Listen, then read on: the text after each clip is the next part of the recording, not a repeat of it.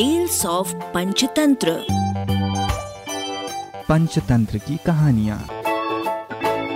पंचतंत्र की कहानियों की रचना का इतिहास भी बड़ा ही रोचक है। लगभग 2000 वर्षों पूर्व भारतवर्ष के दक्षिणी हिस्से में महिला रोप्य नामक नगर में राजा अमर शक्ति का शासन था। उसके तीन पुत्र बहुशक्ति उग्र शक्ति और अनंत शक्ति थे। राजा अमर शक्ति जितने उदार प्रशासक और कुशल नीतिज्ञ थे उनके पुत्र उतने ही मूर्ख और अहंकारी थे। राजा ने उन्हें व्यवहारिक शिक्षा देने की बहुत कोशिश की, परंतु किसी भी प्रकार से बात नहीं बनी। हार कर एक दिन राजा ने अपने मंत्रियों से मंत्रणा की। राजा अमर शक्ति के मंत्रिमंडल में कई कुशल, दूरदर्शी और योग्य मंत्री थे।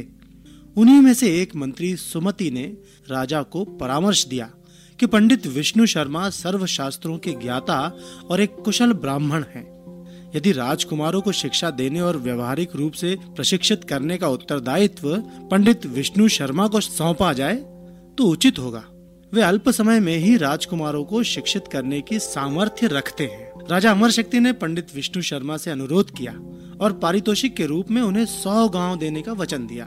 पंडित विष्णु शर्मा ने पारितोषिक को तो अस्वीकार कर दिया, परंतु राजकुमारों को शिक्षित करने के कार्य को एक चुनौती के रूप में स्वीकार किया। इस स्वीकृति के साथ ही उन्होंने घोषणा की कि मैं यह असंभव कार्य मात्र छह महीनों में पूर्ण करूँगा। यदि मैं ऐसा न कर सका तो महाराज मुझे मृत्यु दंड दे सकते हैं। पंडित विष्णु शर्मा की ये भीष्म प्रतिज्ञा सुनकर महाराज अमर शक्ति निश्चिंत होकर अपने शासन कार्य में व्यस्त हो गए और पंडित विष्णु शर्मा तीनों राजकुमारों को अपने आश्रम में ले आए। पंडित विष्णु शर्मा ने राजकुमारों को विविध प्रकार की नीति शास्त्र से संबंधित कथाएँ सुनाई। उन्होंने इन कथाओं में पात्रों के रूप में पशु पक्षियों का वर्णन किया और अपने विचारों को उनके मुख से व्यक्त किया।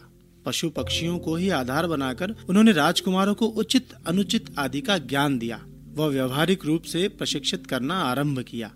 राजकुमारों की शिक्षा समाप्त होने के बाद पंडित विष्णु शर्मा ने इन कहानियों को पंचतंत्र की प्रेरक कहानियाँ के संग्रह के रूप में संकलित किया। अरबा की प्रस्तुति।